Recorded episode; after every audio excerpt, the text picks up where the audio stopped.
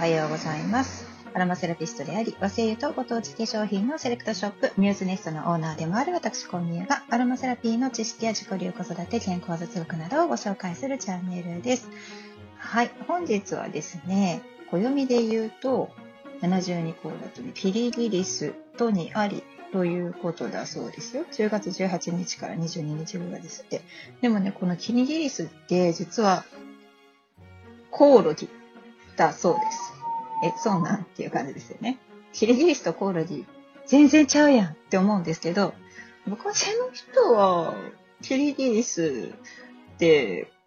呼んでたんですか？これちょっとね、深掘りして調べないとわからないことですけれどもね。まあ、秋の虫がよくね、鳴くようになってきましたよね。まあ、鳴き始めてて、こう、リンリンリンリン言ったりするね、あの、虫の声が聞こえてくるのとともに、本当に寒なりましたよね。もう一気に寒くなって、あの、もこもこの上着をちょっとね、着ていかないと、冷える、めっちゃ冷えるっていう感じになりました。でもそんなね、気温の中でね、すごいおしゃれな薄着のワンピースとか着ている女性を見ると、あ、なんかおしゃれは我慢やけど、我慢できへんなって改めて思ってる近藤です。はい、じゃあ本編行きましょう。実はですね、この間、あの、東映渦政映画村に行ってきました。まあ、その辺は、Facebook をご覧になった方と、あの、面白い写真をね、ご覧になったと思うんですけれども、えーまあ、その話は置いといて、気になる方は Facebook でご確認ください。で、えっと、その話は置いといて、えっと、その、一つのアトラクションの中でね、立体迷路があったんですよ。忍者屋敷みたいな感じの。で、えっと、立体迷路って言っても、あのー木で作られた、なんていうのかな、スノコみたいな感じでね、こう、周りからは、こう、うっすらと人の姿が全部、こう、隙間、スリットのところからね、見えてるわけですよね。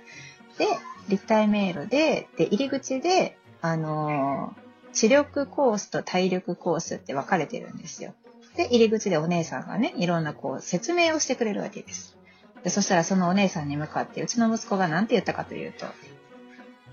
あのさ、東条湖おもちゃ王国みたいにならないよねって言ったんですよ。やめて。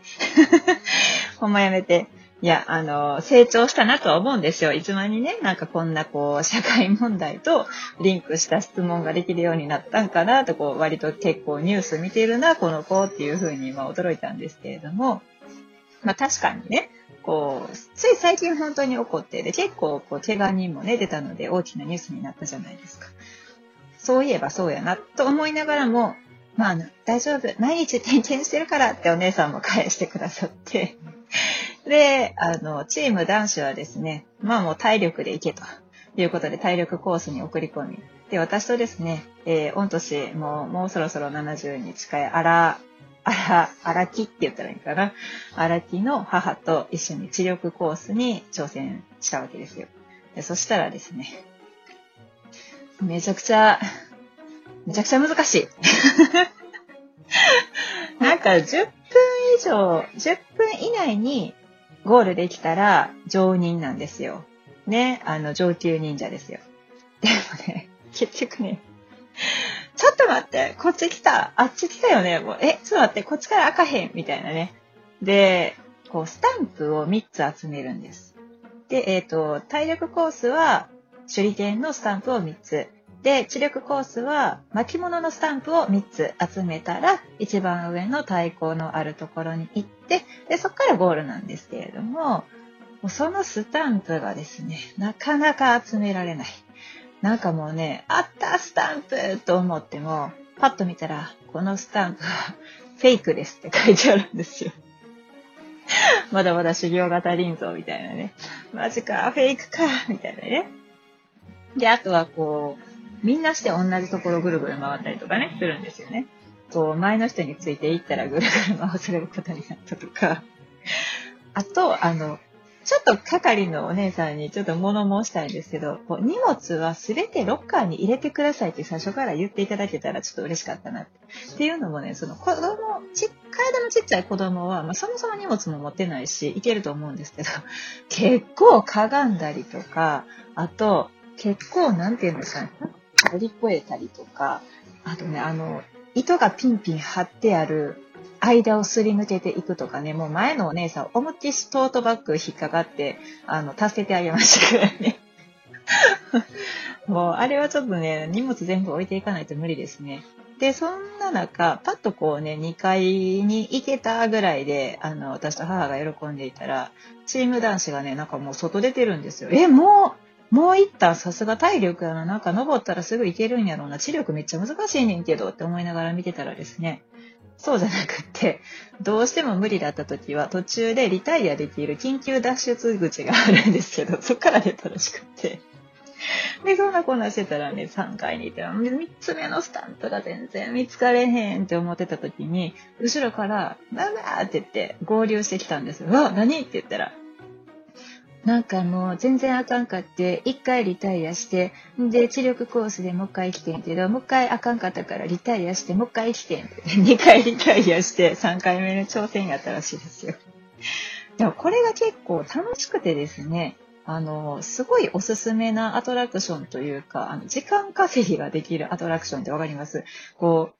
う、なんていうかな、この遊園地とかにある乗り物系って、1回例えば400円とか500円とかね、払ったとしても、体感時間って3分とか長くて5分ぐらいじゃないですか。10分間とか無理ですよね。でもこのアトラクション、まあ、あの、映画村の入場券にフリーパスみたいなのをつけてたら、その、つけてる中に含まれてるから何回でもチャレンジできるんですけど、1回700円ぐらいだったかな？個別にやろうと思ったら。せやけどね、あの、20分以上かかったんですよ、脱出するまでに。